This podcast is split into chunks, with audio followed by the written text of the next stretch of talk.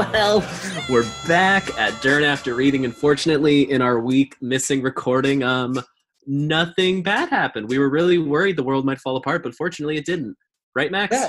Everything's just smooth sailing out there. Yeah, I mean, there's no martial law. They aren't um, systematically killing people in the streets with um, riot gear and bullets that are I rubber stuff. haven't started my own OnlyFans to get people to send me money for goggles and umbrellas and uh, a gas mask, perhaps. Hey, feet picks for protective gear for our uh, our boys in black and red I'll show there. you. I'll show you my PP if you send some PPE. Know what I'm saying? That that's a slogan right there. No, we'll top that. That ain't no title. We'll do better. We're just getting started. That is, that is our party line right there. It's going on the t-shirt. For my PPE. Oh, What's going man. on, Nicolaj? Well, I am. Uh, I'm up in the woods. I got back from Delaware, and uh, yeah, the world fell apart, and here we are. Things are not great, but at least Laura Dern is still around.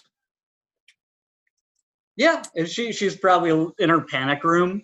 No, she was actually at um, one of the peaceful protests in L.A. I think yesterday or today. Peaceful. All right, Darren. Step Yeah, in the right it's like direction. radicalize you sooner or later. She was like on her knee, like somewhere. She had a friend with her. I don't know if it was her kid or just a fan. I don't know. And for a second, there's an old guy in the background of one of her pictures, and it looked like her dad, and I was like, "What?" not, not that that's weird, but it seems odd that she would bring her elderly, compromised father out during these What, you- times to something. you think Bruce Dern don't scrap? He's Hey, out man, there on he- the front lines. He's out there at the stick fights every night. I, I see him at the Antifa rallies all the time. Bruce Dern is Antifa. Spread the word. Um, Apparently, the um, National is has been mistaken for Antifa. is that a, that's a band, right? That's a band. That's like a regular indie band, and And the lead singer was mistaken for apparently some rioter or some such thing, um, and has had to express that he is not that person. But I think he is. I like to believe that. Is is the National one of those bands like Slipknot where they have like forty people? Does Slipknot have forty people? Not forty, but like I think there's like twenty six people in their stage touring band. Why? I don't know. I don't know, man. Like, are you thinking of Slipknot or the Polyphonic no. Spree? Are you sure? How many people are in Slipknot? All Um, the uh, major Slipknot fans at home are like shouting. Um, they are just screaming. Um, okay, they only have nine, but for some reason I thought they had like a lot more at one point. Nine is a large number of band members. Still, that's a lot of people to be in a band that like is real and tours all the time. Yes. Okay, And is could Slipknot also? is Slipknot. Ah, she also went to Joshua Tree. That's a neat little thing. She did. I love Joshua Tree. She did Have you been? stuff in the woods, probably. Oh no, I haven't. I have not been to Joshua Tree. I've heard great things though. Joshua Tree is lovely. Uh, the Joshua trees themselves are breathtaking. And they're so called Joshua trees, as named by the Mormons some time ago, because they look like Joshua in prayer. And they really look almost human, like they're gesturing. It's, it's really beautiful. And it's all spread out, and you kind of like you know, it's deserty brush, kind of little little desert shrubs and stuff. And then you'll see like a pack of trees, a pack of cholla cactuses, like little like like rocks, and you just sort of pick your spot and you're like, let's go there. And it's like a giant adult playground, and then you just like trek through the desert and end up at like a cool like gathering of Joshua trees. That sounds fantastic. Who was that musician who uh, his friend stole his body and drove it Oh, out there? Gram Parsons. Should I Yes, should I uh, regale the audience with the story? If you would like to. Sure. So Gram Parsons, uh, a country folk singer or musician in the '60s, um, was doing a lot of heroin out in Joshua Tree, as one did at the time, and was spending a lot of time out there. And told his friends, hey, if I ever die, bury Yeah. me in Joshua Tree. If I ever die very soon, because I'm definitely gonna die, because I'm like a, an amazing tragic musician who loves heroin. Uh, bury me in Joshua Tree. was doing And heroin so- like out of style. so, uh, sure enough, as it were, poor Gram Parsons overdosed on heroin in Los Angeles, and his family in Louisiana was like a good, good Christian folk. They're like, "Well, fly him back here, because we're gonna bury him here." And like his junkie friends are like, "No, he said," like, "We're not listening to you. Like, absolutely not. Who are you? Stop." So his two friends they dressed up like uh like security guard or like maintenance men, air, airport workers, and went to LAX and stole the casket, got in a police chase, drove to Joshua Tree, tried to set it on fire, and like it didn't really burn well because that's not an easy thing to do without like a, a cremation furnace. Oh, you wanted to be cremated. That's right. Yeah, I Um, and they got like a littering ticket because there was no law that said like no one thought to make a law that said you couldn't steal a corpse. So they like mean, had, they got like, like- a little fine. it's not a big i feel like it's not something that happens very often especially like because they weren't grave robbing they were literally just stealing the body to do what they wanted with it i feel like it's Yeah, a I grave mean- legally It's I believe that falls under the grave robbing statute. uh, simpler times. Remember when that was our biggest problem? A dead rock star's body getting stolen by his pals. And now all god. Man, we've really lost our innocence. if i if i had problems like that i'd be so much happier. Yeah, but we're gonna have solutions, Nick.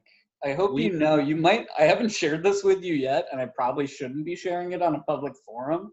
oh but no you and I will be um, storming Eastern State Penitentiary and fortifying it. And I know you know your way around that place, I, I do so we're gonna I'm- do that huh and just Well- live. i'm glad we are preemptively letting the world know about this Yeah, this will be a great time to test out our editing chops. It's, it's gonna go really, really. Remove all treason from the podcast. That's a, a little sticky note I keep up on my board all the time. Ah, so uh, before we get to Big Dern, should we go? Uh, do you want to do the positive or the negative first?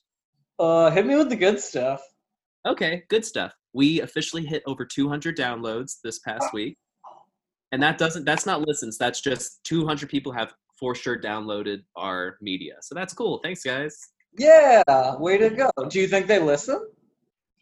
I would think so. I mean, a lot of them are repeat offenders, so that's a good way to talk about Good. fans. Keep, keep coming back. Reciprocation. No. What's the word for Recidivism. that's it? Recidivism. Thank you. I haven't seen Chicago in a while, so I lost that. Thank you for all to all our recidivists out there. Exactly. Oh, and um, we have we have a listener, one listener, I'm pretty sure, in Indonesia. Oh, Indonesia. Indonesia? Indonesia? Indonesia. Yes, thank I you. wonder Anyway, how they're doing. I I couldn't tell you. I don't know anything about Indonesia off the top of my head. I believe there is coffee. I believe there has been tumultuous history. Uh, I believe there is very good surfing. Surfing, coffee, and tumultuous. A lot of islands, a whole lot of islands. It's very large. It's a, a deceptively large country, both in size and population. Love And that. uh, and to our listener, I don't mean to, you know, like talk down on the non-Indonesian listeners. You guys are all right too. But to the Indonesian listener, we'd love to have you on. I'm just gonna We'd throw love to have you on, and we'd love if you could make us a god in your country. That'd be great. That we, feels insensitive to the culture of Indonesia. I don't know. Make, make us a, I mean, I don't know. make us a figurehead, if you will. Sure. Yes. Yes. Make our podcast our podcast the national medium of cultural enrichment. If if Indonesia does not yet have a national podcast, then please use your clout in your nation of millions and millions of people. That could you imagine? That would be such a cool little sticker to have on our podcast logo. The official podcast of Indonesia. No, what's gonna happen? We're gonna be like old and frail and just living lives we didn't expect. Having wanted, uh, you will. I'm not gonna make it through the uprisings, but you will. And then, like 50 years from now, you're gonna learn that Dern after reading is huge in Indonesia. I'll I'll do a big tour. It'll be me and your urn. You'll call it Earn After Reading. Reading, yes, of course. the the spiritual successor to this show. Once you die in the next three months. Nick, you heard it here first. I want to be cremated on the sands of Indonesia. Deal. Alrighty, now for the not so positive. How's Philly? What's it like there? Oh, Philly. Well, I hear a lot of helicopters. I bet you do. Uh, lots and lots of helicopters. I believe I watched a mutual friend of ours get arrested on Fox uh, just a couple hours ago. Oh, okay. I, I will not share their name for their own privacy. you can tell me later. That's fine. Yeah, yeah, we'll we'll circle back. Yeah, But we'll it's uh I think my car is still in one piece, but like I don't know, I'm giving it a week. Probably for the best. It's yeah. I'm gonna I'm I haven't been out there. I do wanna be out there. Um I'm probably gonna be a bit of a weekend warrior, but if there are protests happening next weekend, uh I will be there. And I would encourage any other listeners to to please get involved in whatever local action you can at a time like this. Um, but watch out because the military might be invoked. Yeah, they might totally just shoot at you for no reason, even if you're just outside your house on your porch. So be careful. Yeah. Very. Um, I have a few notes about stuff, but I'll save that for the very end in our little wrap up. Um, so yeah, you want to get going with that good old Dern, Yeah. good old Dern Dern in the membrane. Uh, big. Big Dern. I don't know what that was. I didn't get much sleep last night, so I pretty much Nick just been- missed the cue, I think. He was just too been- busy saying Dern Dern in the membrane, Dern Dern in the membrane, my guy. It really All rolls right. off the tongue. It's that famous song by uh I can't I don't know why I can't think of that like is it the Shug Shug House Gang? I'm just gonna let you keep going. I know who Wait, it is, and I'm not gonna say a word. I, I I couldn't think of I just could think of the letters and I almost said like snatch sugar satchel like a bunch of weird words that weren't It actually is not the Sugar Hill Gang. the Shug not Suge Knight he's It's not a Suge great- Knight. It does Uh, start with a s sound. singing in In the the rain. rain. Who is it? I, we can Dern, do Dern membrane. this. It's Cypress Hill. Oh, Cypress Hill. I should have known that. The song with three words. Anyway. Okay, there's like seven, but still. So, this week I had a big dern, and that big dern was Star Wars Episode 8. Seven? Eight. 8, I think. Let's say it's 8. It's eight. Episode, it's V I I I for all you, uh, Ro- all you Roman numeral heads out there. It is The Last Jedi. It came out in 2017, right at the end of the year. And uh, you might be shocked, but uh, Miss Laura Dern played a lofty role in this production. Was she, you know, typical blonde haired Dern, or did we get brunette Dern? we got a Dern we have never seen before or since. We got a purple haired Dern. She has long purple grimace locks. And uh, I think she dyed it. I'm pretty sure. I didn't look up interviews, but it looks very much like she dyed her hair for real. And good for her. You know, live your life. yeah. I'm sure they. like a, an mi- a insane real midlife crisis cut. Yeah. and uh, she's also wearing this amazing, amazing article of clothing that I can only describe as a flowy, foldy dress robe turtleneck cape. Yes, I recall this attire. It embodies every single piece of attire that a Star Wars character could wear. And it is one it is all the same color and fabric and there's like no shoulders. It's amazing. whoever made that deserves a Medal of Honor. They down. they have Oscars. They do. Yeah. They, they give out those sweaty little men to everybody these days. They also have medals of valor, which I believe are for citizens. Yes. I think John Waters got like the French. It wasn't a Medal of Honor, but it was a very like military sounding thing, and they give it out to artists every year. They would. I don't remember what it was called. He got They would with their rich culture. Those French. you know, I don't. Everybody is really mad right now, and everybody's making fun of each other. We should really all be focusing on putting down the French. Yeah. They've had it too good for too long. They smell, and uh, yeah, that's all he's got to say. And They smell. Yeah. Consent. So What was that? Pepe Le Pew, the famous French cartoon skunk, does not acknowledge consent, and that is not cool. That is not cool. Shameful, people of France. Maybe that cat doesn't want to be your girlfriend. Think about it before you go fuck a cat, France. anyway, so back to Star Wars, the, the main topic. I figured I don't, I don't, I'm not. Let let me be frank. I'm not going to describe the entirety of this two and a half hour film, for which Laura Dern is in maybe 20 minutes. So I'm going to read the episode scroll. So the thing that goes at the beginning of the film, and it's like it's letters that go off into space. I'm going to read that, and then I'm going to pretty much just say what Laura Dern does. Wait, what do you mean it's letters that go off into space? So like um it's like a teleprompter but they tilted it so it, the words as you they come up on the screen they like go back and away from you like out into space because usually after every scroll the words go away and you're all you're immediately in the dark vastness of space. Oh, okay. Wow. I feel like I'm playing I wonder tag- if our listeners have, have seen this effect. I don't know, maybe. I mean, if you've ever seen a Star War. Anyway, they're pretty popular films, I've heard. People seem to get mad about them, especially if you're a white straight man and you're dating somebody who hasn't seen them. That seems to be a flash. Not that straight white men could ever be a problem, especially in these times. Anywho, so here is what uh, the fantastic writers of this episode of Star Wars had to say in their opening. Should, what? How should I do this? Should I be serious? Should I like? Yeah, like I'll do like some uh, John Williams Yeah. intense music. Dun dun. I can't think of it. You know, the Star Wars one. The First Order reigns, having decimated the peaceful Republic. Supreme Leader Snoke now deploys his merciless legions to seize military control of the galaxy. Only General Leia Organon's Organa, Leia, Leia. I, I'm Like having. a- Leah?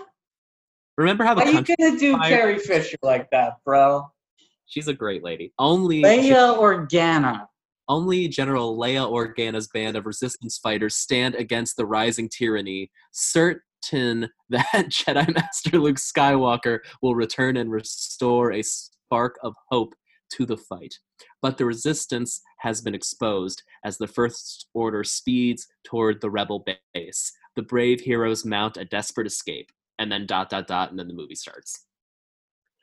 By the way, that was so nerve wracking having to read something. I felt like I was in a class again. You're doing great, Nicholas. Felt like popcorn reading, and I'm so nervous, and I just want to give it to someone else, but like I couldn't until the oh, end. Of popcorn reading. uh, I actually kind of like that. But you know, reading in front of people sucks, especially the 14 people listening to this. There's clearly a real rush for you. I ooh, I do. I feel like a big You're old hit, sweating a little bit. big old hit of serotonin right there. Is that the right thing? Whatever brain. can- Um, I'll ask my psychiatrist. I don't know. Oh, could- you call her right now. That's fine. We'll wait. Here, I'll. I'll just patch her in. This is actually her Zoom login. Whoa, this is actually her podcast. we just did a 20 minute intro for her and never mentioned her until right now. Yep. Okay, so basically the most the the whole of this movie, um, the new lady, uh, what's her name? Who's the new one? Um, she has no. Daisy. Ridley. Yeah, that one. Um, So basically, Rey. Great, yeah. She's off on an island that's really in Scotland, but it's in space Scotland. And she goes to find Luke and she basically does like the Yoda training thing, but on the island instead with him. And he's being real tough because he doesn't want to come back because he like feels like he messed up real bad. Anyway, this whole time, the entire resistance is on a ship that's being attacked and they're out of gas. And um, let's see, what's his name? Poe, who is like a if I had to describe his character, he's very much like one of the idiot Italian guys in Grease, but if he were in space. He's very like flowy and he's smart and he knows what he's doing and he's an ace pilot. He is. He's slick. Oh, sorry, there's a telephone down here. Is that a home phone? It is, yes. It's, Uh, it's, just, it's Hear that ring, listeners? For some of you, it's probably been a while. Some of you just flashbacked to Visiting grandma in the home. uh, visiting grandma in the home. And she, got those real big buttons on it. oh yeah, and she says the nurse hits me, and you say, "Shut up, grandma." Mm-hmm. That's how you talk to old people. Thanks, John Mulaney. Anyway, Have you, You have- seen the film Go- Biodome is that with Pauly Shore? and Stephen Baldwin? The I have good Baldwin. not. I have not seen it actually, but that is a very high Pauly Shore on my list of movies to watch. Movie Oh, to watch. it's it's fantastic. For our listeners who have seen Biodome, I will point out the striking resemblance uh, between Mr. Luke Skywalker in this grizzled island man form yes, it is. and the villain in Biodome when he goes nuts. And I will share with you a composite picture I once made, if I can find it, of both of those. that I will definitely put that on the Instagram if you can find it. I will. I'm doing. I'm gonna give myself a little homework assignment this week. I'm going to watch Biodome and Encino Man by the next time we record because I've seen neither of those. I've never seen Encino Man, but Biodome I adore. Exactly. It's young Kylie Minogue. interesting. Yeah, right? I've literally nothing but bad things about Pauly Shore as a person. Pauly Shore's fine. It's like his It's No, like- I heard like when he tours now, when he does like his like like um what's like franchise comedy club tours, he'll go to Goodwills in the towns and buy weird clothing and then sell them as props from his movies. That I mean, if that's the hustle he's pulling, I can't I mean- I can't hate the hustle. Probably been doing that for a decade. If you still fall for it, that's kind of on you. Exactly. And like plus he's like a, an LA kid who like grew up in comedy clubs. Like he's not gonna he's gonna be an asshole. Oh, Pauly. Anyway, so back to Star Wars again. we uh so the whole resistance is basically stuck on this dead ship and uh young hotshot greaser Poe is like, I, I wanna I wanna zim zam zop, do some stuff, I wanna save the day because I'm a big shot. And Laura Dern keeps saying, Shut up, Poe, you idiot. And she's right, because he is. And uh she keeps like saying like basically like calm down i got this don't be rash we'll do it we'll figure it out and he keeps ba- he basically proposes to uh general leia that like hey i think she might not know what she's doing or um that she might be on the wrong side but we do find out later that she has a plan the whole time that she is going to use the last energy in the ship to send everybody to the other ship and then she is going to go down with that ship so all the resistance will attack that while all the other people get on the other ship and can kind of fight back and she does. She goes down with the ship. Also, her name is Admiral Ho- Holdo. Admiral Holdo. Admiral Holdo. Does she have a first name? Um, I looked. I was on her Wikipedia page Sure. earlier because that's what you get when you're in the Star Wars universe. It is Amilyn. Amilyn? Mm-hmm. Oh yes, I just saw. She is Vice Admiral. Sorry, I know people are screaming right now. Vice Admiral Amilyn Holdo. What a woman. She was born in 1967 somehow, and uh, yeah, good for her. Man, she is. Laura Dern has been in so many great franchises.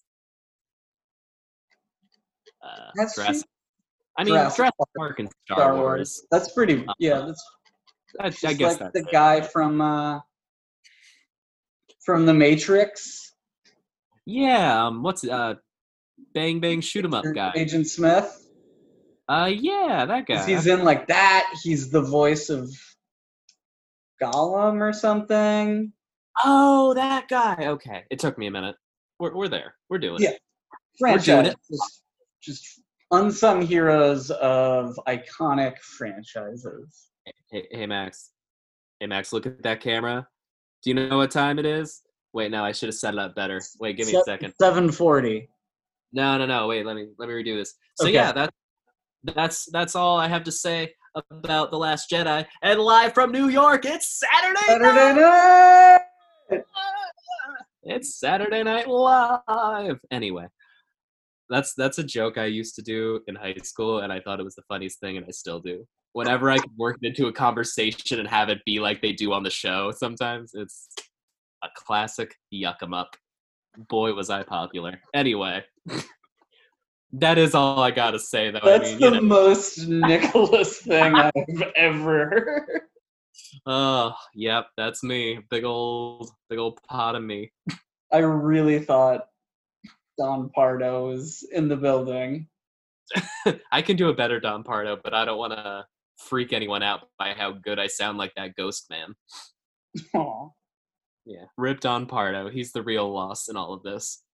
Yeah, Even not George Floyd.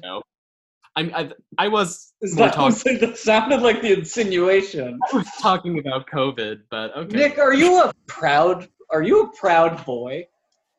Would you describe yourself as a proud boy? I would not. I am a boy and I am not very proud. Yeah, so you seem somewhat proud, Nick. I'm not proud. Um, Is that a tiki torch behind you? it is. I'm in the basement and it's a little bit of a Hawaiian theme. It's okay. Yep. See what's happening here. But stop that. D- Stop stop maligning me with the villains of all of this. I am a good man. I pretend you apparently a boogaloo?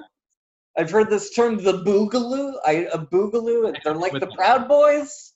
Is that a thing? I Boogaloo? Is that guess. I don't know. some weird, not a code word, code word thing. I word thought it wasn't that like a like a Caribbean dance, but it's Sounds like a- white guys. I don't know. Maybe that's maybe they finally understand irony.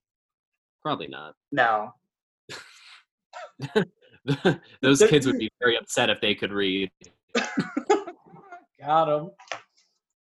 Uh, so yeah, Max, I'm I'm pretty much that's my big Dern. That's it. I don't. Yeah, like like we I'm don't not- need to talk about Star Wars. Did you like it? Had you seen it? I have, yes. I've seen in my whole life. I've seen every Star Wars film. I have not seen the prequels recently, but I have watched them all. I saw all of the new, like the the last three new ones in theaters, and I thought they were all good. I mean, you know, it's a continuation. It's different. I like that they're expanding the universe a little bit. They're like adding some things that, like, culturally, they probably couldn't have gotten away with back then. Like, there's Purple like hair. subtle, yeah, purple hair, and like gay couples, and like little stuff, like women, women leads that have more prominence over Leia. Not that Leia And, didn't. uh, and that aren't in like hot slave bikinis that helped Exactly. young Max Uh, like learn learn puberty. there is a story I heard Carrie Fisher tell, and she was on. It was the, uh, she was on set the day there where she had to kill Jabba the Hutt, and they offered her a stunt woman, and she said, "No, I want to kill that bastard myself." Just amazing. She is the most powerful little cocaine fairy there Yep. ever was. Good. Cocaine fairy. God bless. I don't know how much cocaine she did, but I imagine it was all of it. Good for her. Anyway, so yeah, um, that's that's uh, Star Wars episode blah blah blah. Revenge of the Last it. Jedi Prince King, and Laura Dern was there too. So yeah, All right. cool movie. Watch Star Wars; it's fun, but don't be a dick about it. Anyway, is it time for that other thing we do sometimes? Between Between two dams. Oh, we're good at that. Man, we're getting better. We're so so good. So good. So Max, what's between your Derns this week? Let me take a look. Um. Take a look. Well, I watched. I've begun to watch, and if you're like one of those Star Wars assholes, you're probably going to be an asshole about this one too, because I'm late to the game and I'm only doing it because it's on Netflix. But uh, I'm watching The Last Airbender. Okay. Is phenomenal. I get the hype. I had heard for a long time that it was a lovely, beloved show, and I'm halfway through the first season, and it is an absolute joy. Uh, strong characters, great story, exciting, compelling, and it's like a children's show. Like I told my my parents' friend who has two young daughters, I was like, have they seen this? They should watch this. They'll love it. Like it's I wish this was around. Or maybe it was around, but I wish I knew about it when I was a, a young lad. So that's that's got me in its grips. Um, I have what, and that's like well, you know, it's known that that is a great show, iconic. Um, but I have a much angrier take that I think might rile up some listeners. That I recently came to the conclusion my my roommate was watching for the first time Parks and Recreation, which was a show I quite liked um, when I had watched it. And I was sitting there watching it with them, and I realized it's not a great show. and that's my hot take. And that's um like Parks and Rec. It was it's kind it's so one note. It's so like every character is just like uh, a caricature. There's no depth. They're all like like oh, I'm Ron Swanson. I hate the government like meat, and that's everything I do ever for 19 fucking seasons. And like, I'm Aziz, and I'm kind of scummy and an asshole, and I don't give a shit about other people, and I objectify women. And then, Turns like, out years later, we hear about him doing that, and it's like, whoa, who would have ever seen that? He seemed so likable in that show. I've already expressed my frustrations towards um, Neil Patrick Harris in How I Met Your Mother, and Aziz like is like a not as bad version of that. Um, and Leslie Knope, boring. Like, oh, I love Joe Biden. Like, ugh, get ugh. That was, great. it's like, it's so just milk toast. Uh, Um, yeah, I always felt like it was like a, it was like, like it's a it was like a sketch show that they put half effort into making a sitcom. Yeah. Like it's like just it's like every episode's just a long, not great sketch. If Mad TV had more money and less creativity, it would just be Parks and Rec. exactly. And oh, and another just dumb comedy trope that needs to die. Um, ugly guys with impossibly hot wives. And I'm not talking about like Kevin James and his hot wife. I'm talking about like here's Jerry Gergich, who's like the fat loser, and like his wife is like literally a model, and that's the joke. It was like Will Ferrell and the other guys did it, and it's just, uh, it's a terrible joke. It's just, it's very objectifying. It's crap. Um, I do like the all the secondary characters on Parks and Rec because they're like refreshing because you only get them sometimes, and they add some good flavor. But in general, oh, oh, and Rob Lowe, talk about the most one note. Chris Traeger, I'm excited. I'm healthy. That's it. That's it. That's the only thing why i hope i'm not alone but it felt it felt like a revelation when i realized that it's not a good show Nah, I mean I think everyone kind of goes through that. Eventually, you realize that a show isn't great, and that's okay. Also, um, while you were talking, I looked up. Kevin James does have a hot wife, and I didn't know that. oh that's probably true She is beautiful, and honestly, irl but like if kevin james were like a ups guy or like a new york city firefighter like you wouldn't have a hot wife and I, I i'm looking at pictures and he like in every picture he's fluctuated in weight. And i can't like they're all from different years. So he, he doesn't look bad when he's skinnier. Anya de la cruz. Good for them. Yeah she's super hot. There's a picture from 2011 where he's like pretty slim and he doesn't look bad. And she's you know beautiful so. Mm-hmm. Good for them i guess. Yeah. a, a hollywood marriage that probably had something to do with adam sandler no other reason that's why he was famous that is correct his weird friend. Anyway, uh, so is anything else between your turns this week, buddy? no what do you got Well, I'd like to start with a little uh, adulation. That's a good thing, right? let, let- go on. I'm Well, not I- We got a positive um, note from a listener. Oh, Happy adulation. I should have looked this word up ahead of time. I feel yes, silly. ob- obsequious flattery, Ah, yeah. excessive admiration or praise. A little bit of obsequious flattery here from our listener Bronte in Norway. Um, I said I would give her a grand entrance, but I forgot to. So, ba-da-ba, ba-da-ba. Anyway, uh, she said, "I started listening just to support, but now I'm invested entirely and enjoy listening to two people talk shit and discuss movies I've never seen."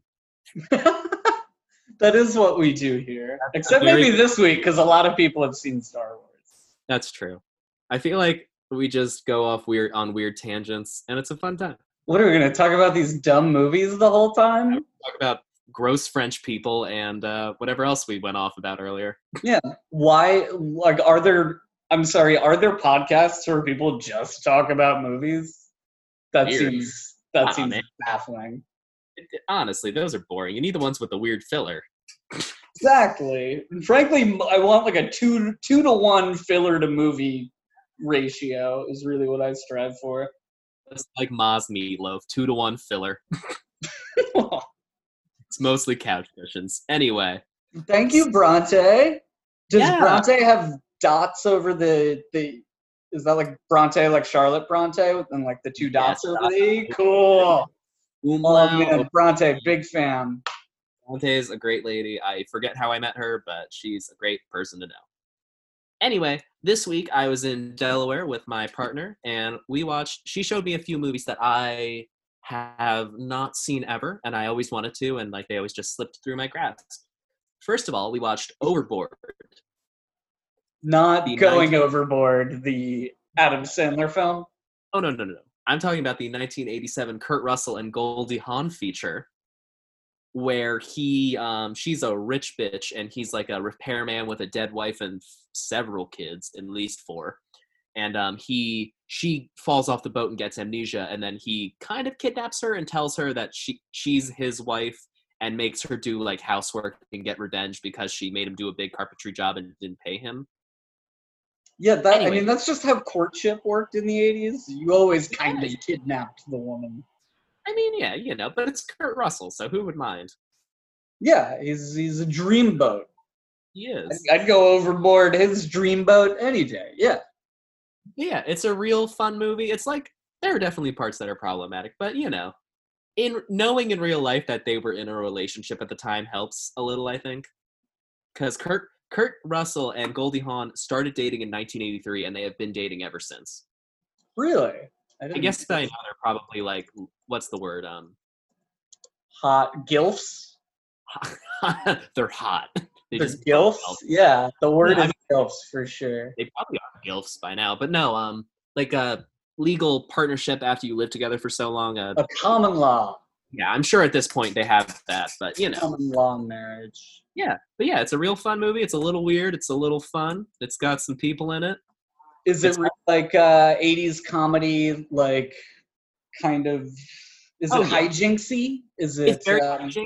It's um. It also it takes place in the Pacific Northwest. One of my favorite settings for movies. this is true. it's very much like if Goonies was a romantic comedy, but not the Okay. Goonies. That was a bad example, but good movie. You should watch it if you haven't. They made a version of it in 2017 with a Latino actor whose name I forget, and that woman who was in all the scary movies, the blonde lady. uh, Anna Faris. Yes, Anna Faris and uh the other I don't know his name. He was in a movie called How to Be a Latin Lover, I think. He's a he's a funny. He's like a good like physical comedy guy. He's like he's got that pizzazz, that spark. He's like Latino Mr. Bean kind of.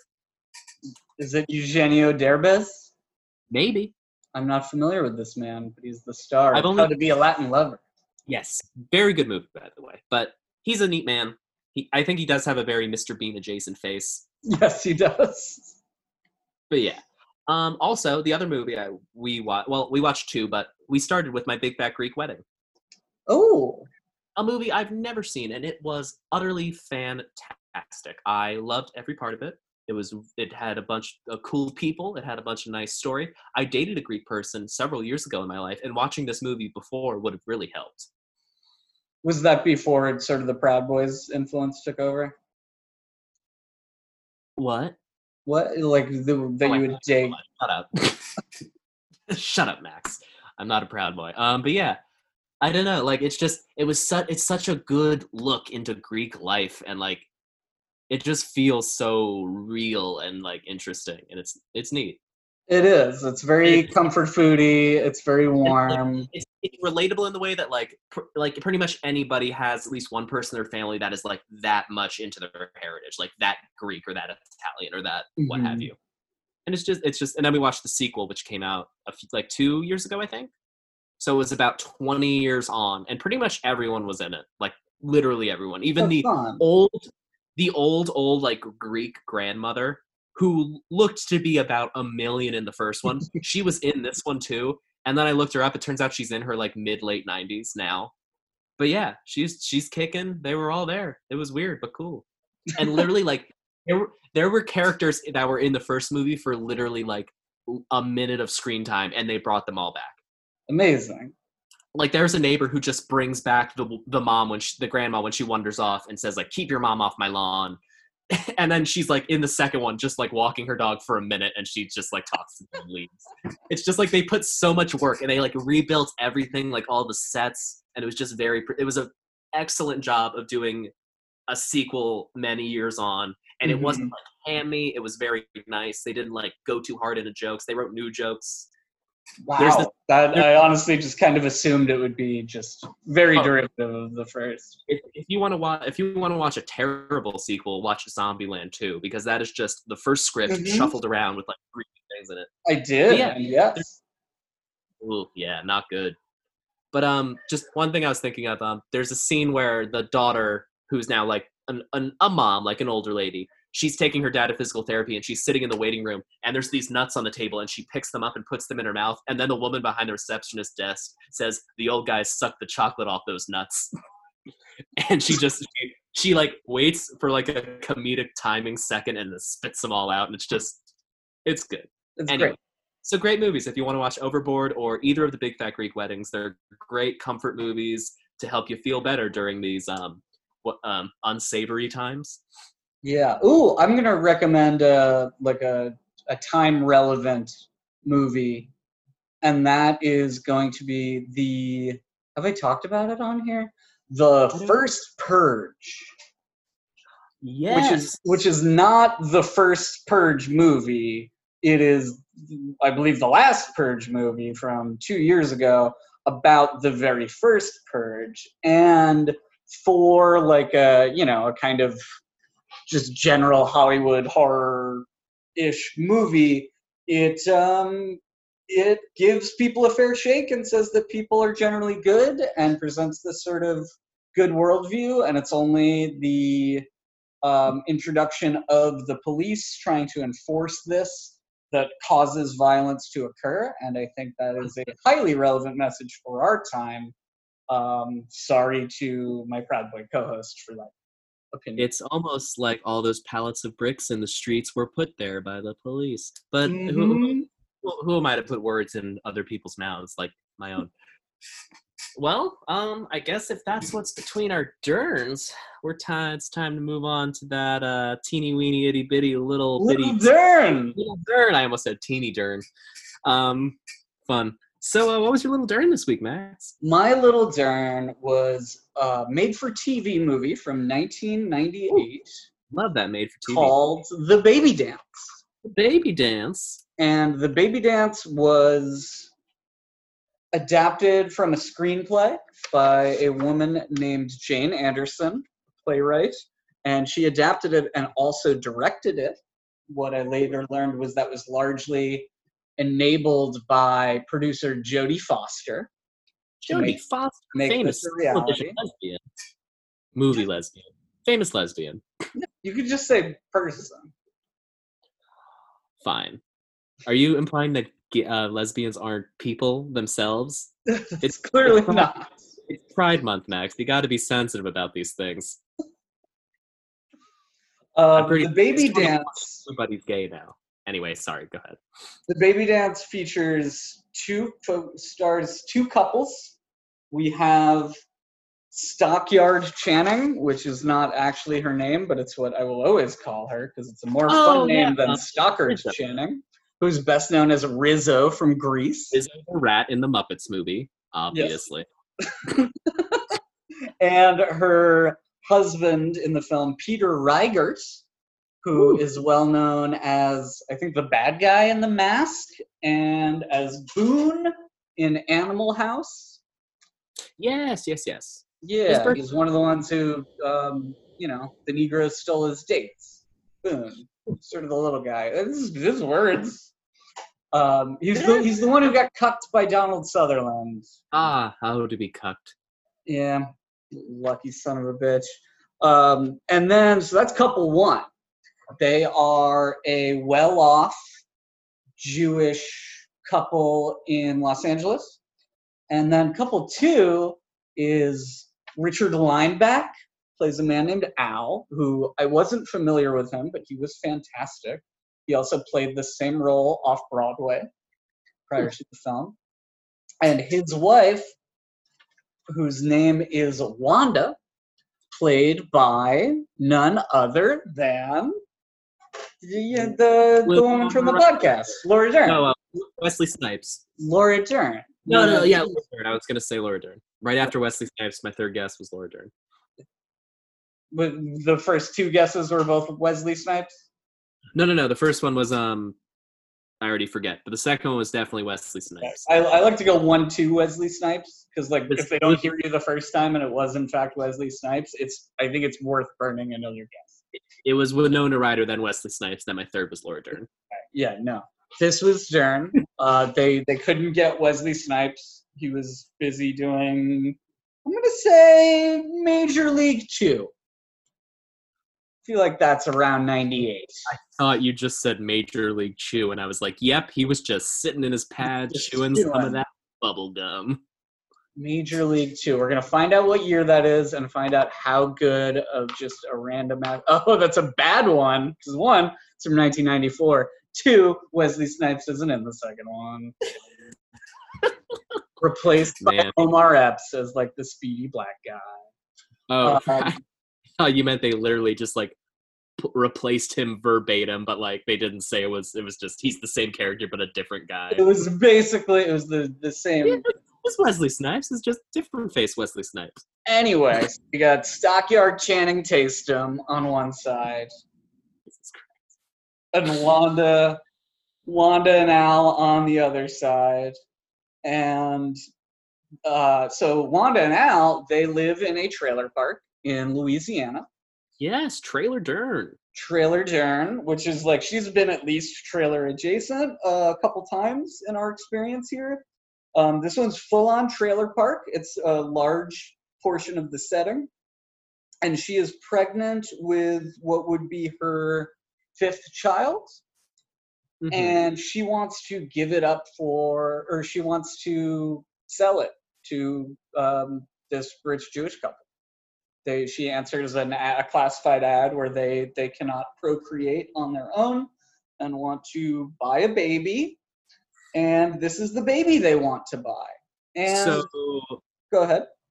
I was I was just gonna ask, are you about to just describe like sad Juno? Mm, no, I'm, I'm about to describe better Juno for one. Okay, yeah, fair. Uh, because this movie was great.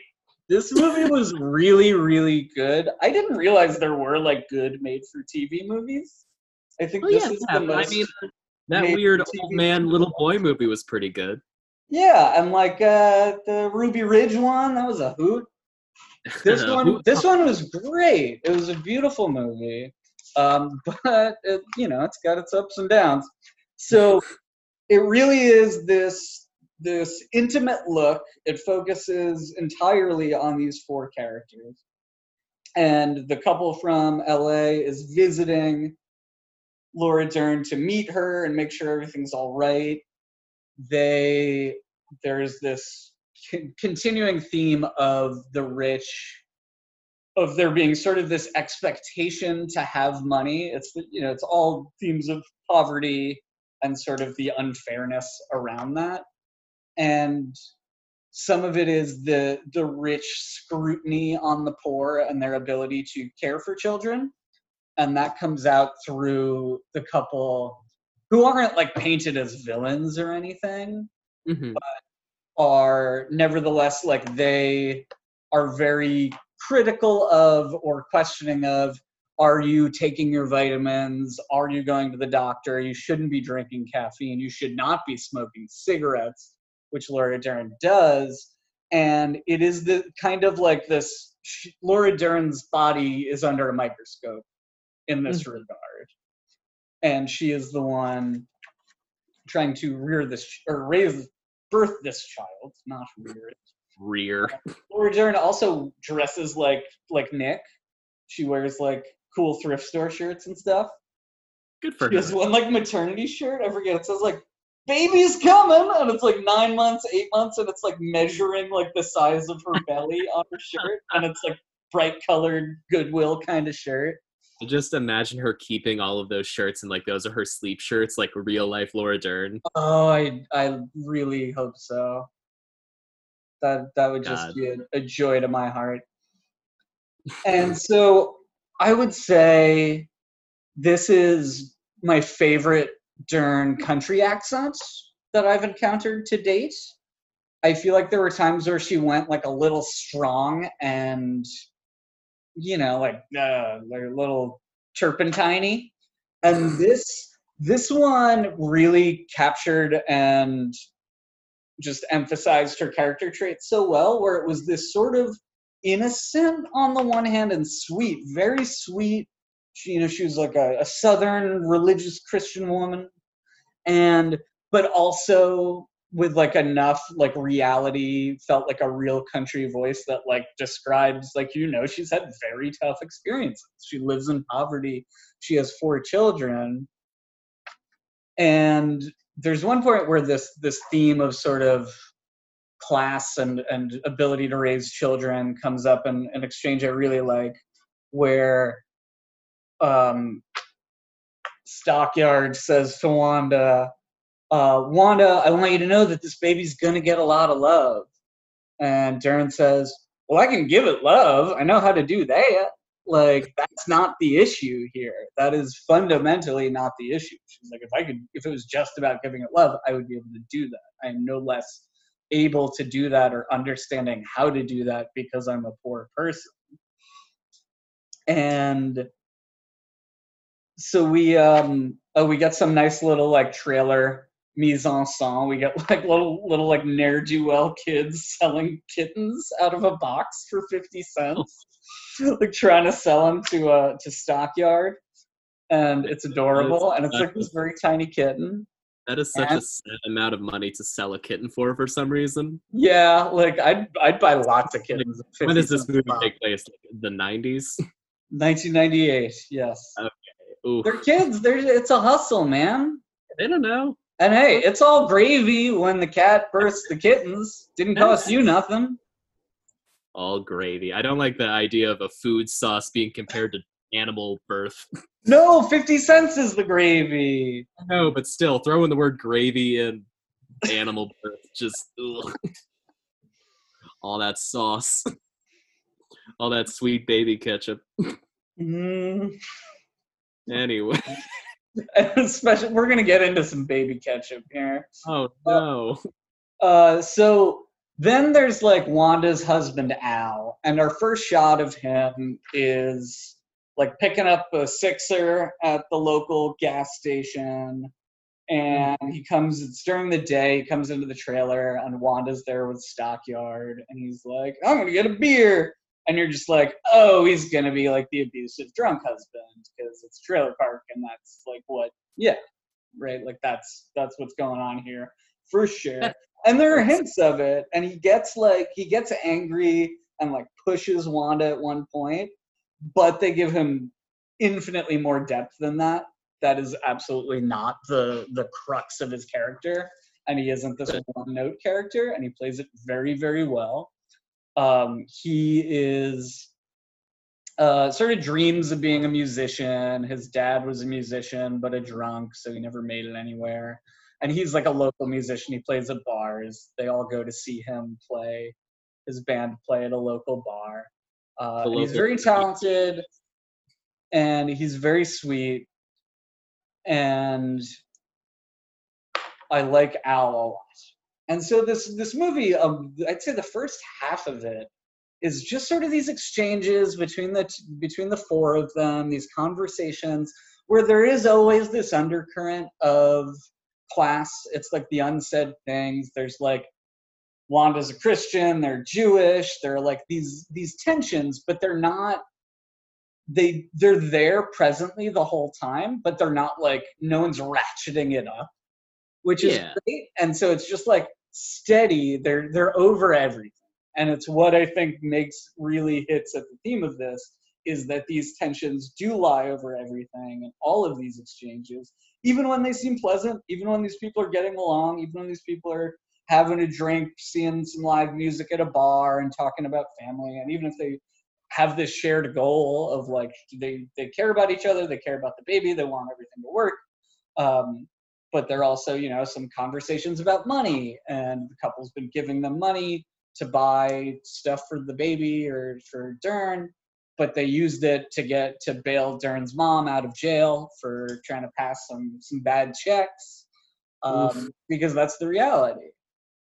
And and then so then there it's just like it's steady there. It's at that level constant throughout and then there's this moment where stockyard says something about it's just one of these lines like i'd be able to take care of it better or this line that almost gets misinterpreted but is just this slight of class that suggests something about class. I don't remember the specific uh, line but i did write down dern's response which is to go from just being the sweet, sweet woman to fuck you, fuck you. You think I'm such trash that I'd kill my baby?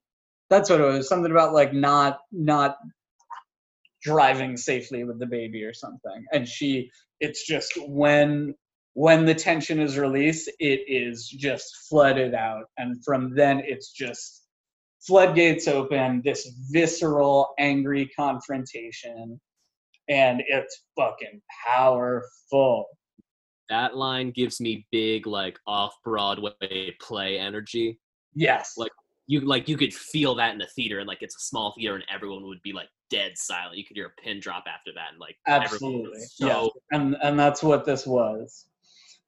Whew. And, and um so then we've got like Al's Al's own tension. It's sort of this like male male female female where they sort of have their own interaction. So it's the the two husbands and and at this point they're talking I forget the specifics, but Al says to the husband, it's less of like an explosion of anger, but he shows his very real frustrations that he has to deal with. He says, You want to talk about humanity? Let's talk about the fact that I'm too poor to keep my baby.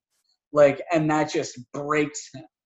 Like that, that is just this truth that he can't let go of, that doesn't get to change, that won't change because they get some money for doing this. Like that, that the, that's just the reality of their life that they don't have they have the love they have the desire they have the care they are good people through and through but they have to accept that because of this circumstance they can't have that baby and these other people that's not it's not a concern for them. Their concerns are biological. She had nine miscarriages she reveals which is gut wrenching in its own right.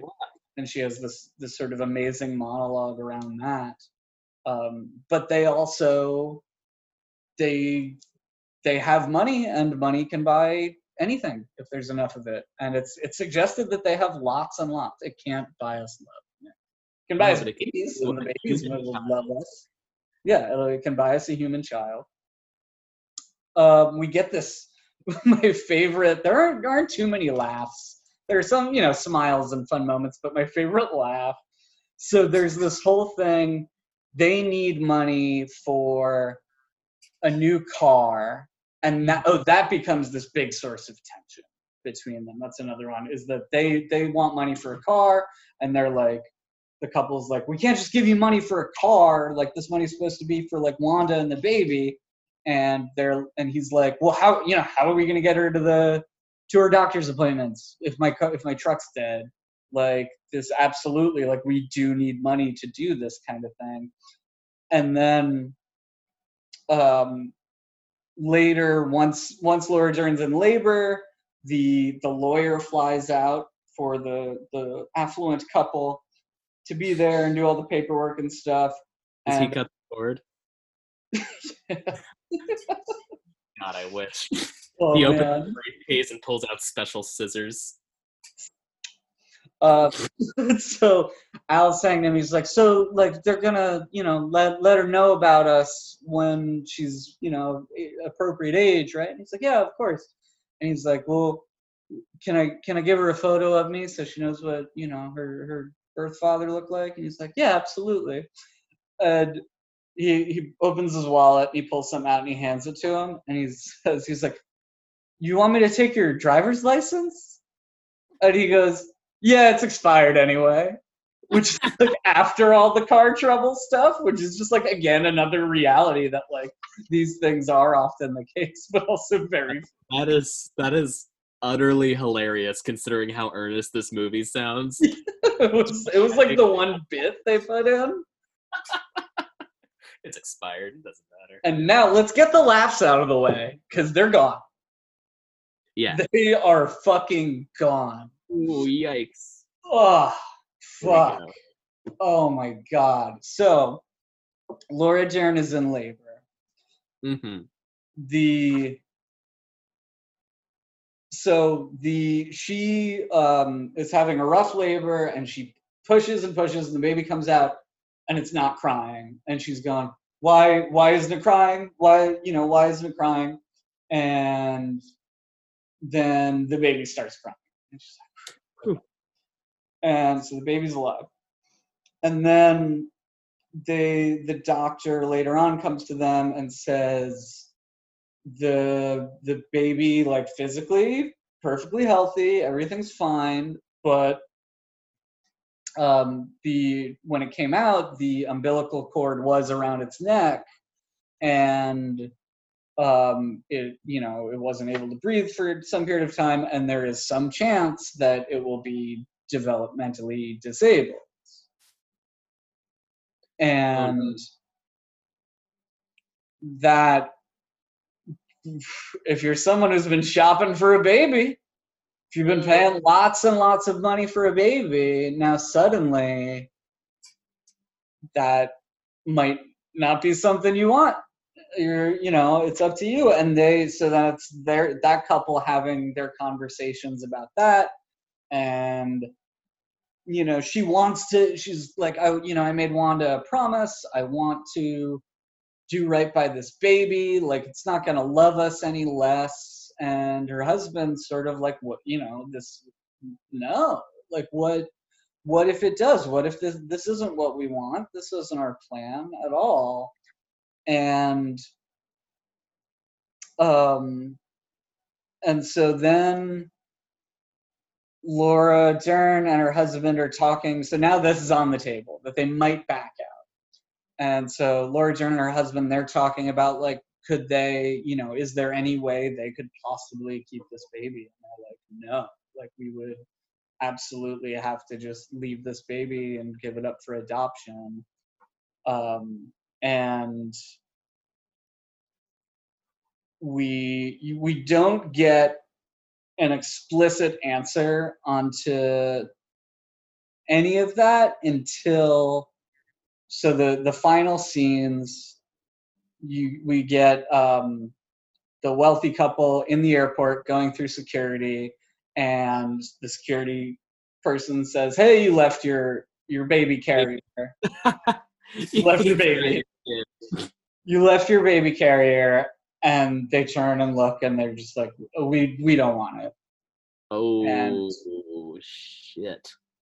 and the um and then it's Laura Dern and her husband just sobbing in one another's arms and then the last shot is just going in the hospital all the newborns and going panning and just going to this one baby and getting real up close to this newborn baby and it's just screaming crying shaking its arms like wailing and just there's no one around. And I watched Star Wars, so man. oh, that's, But I, I did. I really, really liked this movie. I thought it was No, very, I very well made. And it's check available on YouTube. It's not the highest quality, but I couldn't find it anywhere else. Seven parts on YouTube. The Baby Dance, 1998. I would uh, absolutely recommend it. It's it's painful, but it's important and very powerful. It's very humanizing. I focused more on Dern because I love Dern, but there really was this, you know, there were these other layers of depth we could talk to about all the char- talk about with all the characters. Um, but it was great, and I, I like looked up this, you know, Jane Anderson who wrote it, and I think that was her only foray into filmmaking, from what I could tell. Um, But I hope she's still out there making plays, and I'd love to see any of them because wow, yeah, I mean, just the description, I would definitely watch that. Sounds Yeah. like a like a heavy thing, but a good thing.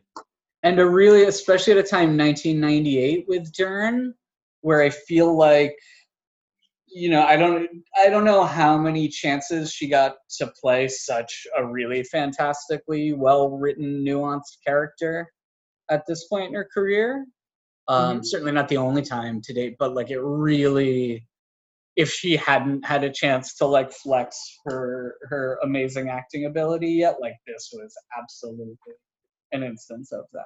And maybe maybe my favorite Dern role that I've seen. Interesting. Very, very interesting. Well, you know, sometimes it takes a TV movie. Sometimes it takes a village, and other times it takes a television film. So, man, well, whoa.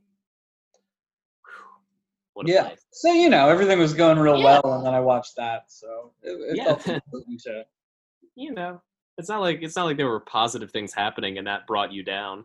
it just it just helped you continue a baseline. Yeah, it was a friendly reminder. Lady, you want to know what you're watching next week? I'd love to.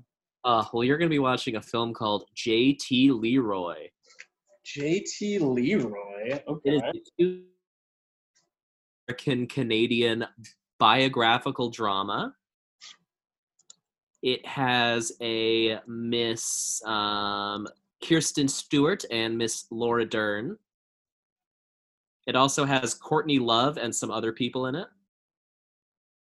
And the plot is very convol it's not convoluted but it's very hard to follow the way i've seen it written out so you're just you might just have to buckle down Yeah, no, it, this sounds vaguely familiar. I'm reading about the actual JT Leroy.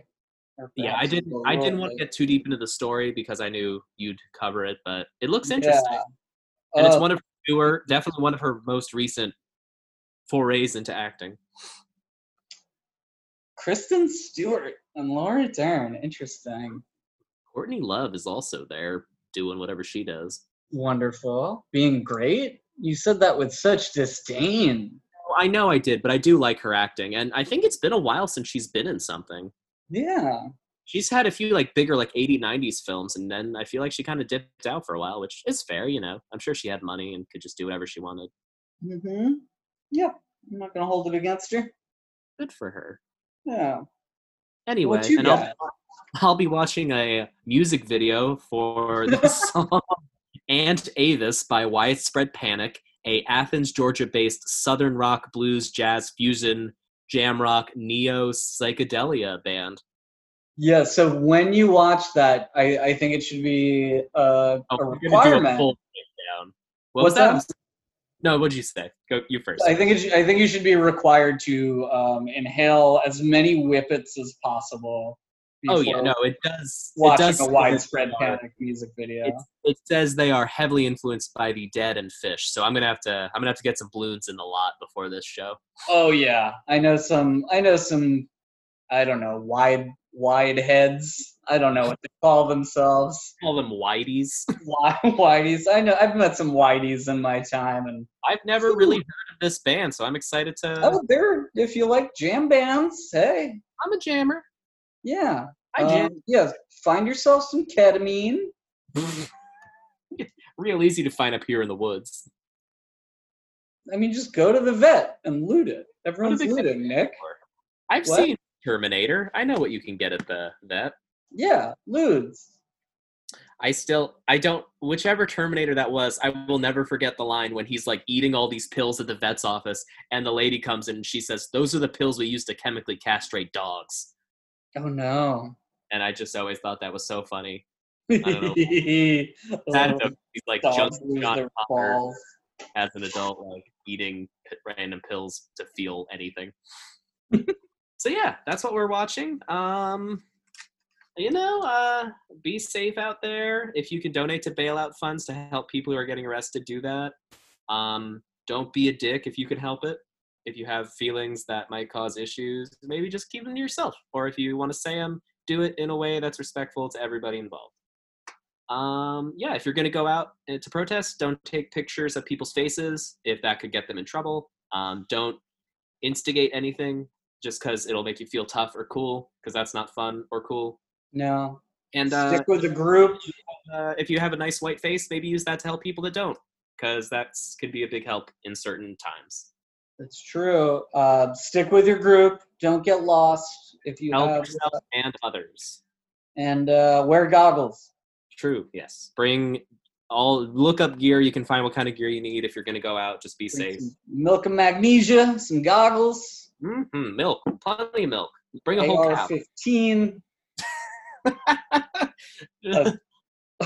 A Mom small said not to do trebuchet. Oh man. So yeah, uh, things are wild, but hopefully they'll get better, and maybe things will change eventually. Who knows? Yeah. Yeah. I, I think they might. Oh, things are absolutely changing. Exciting times, folks. Yeah, things are explosive, and Yeah, we'll see Scary. who's gonna win. My Antifa team or Nick's Proud Boy team. I'm Find out next week. before you do that. So I'm just gonna really. you're, you're gonna it's, parry. it's DAR canon now. You're gonna you're gonna change our um, Wikipedia page. We could probably get one because we talked about Star because we talked about it. I believe that would, yeah, I'm gonna look at this. Nick, make that happen. Alrighty, Max. I suppose if that's it, that's it. All right. Stay safe out there. Flip flop. Be safe in Philly. Be safe in whatever city you're in, fair listener. Go, go loot the woods, Nick. Go lewd the woods. loot the a bunch of woods. old preludes and wander around. Godspeed. Onward, Eagle. I Via, don't know. via con Dios.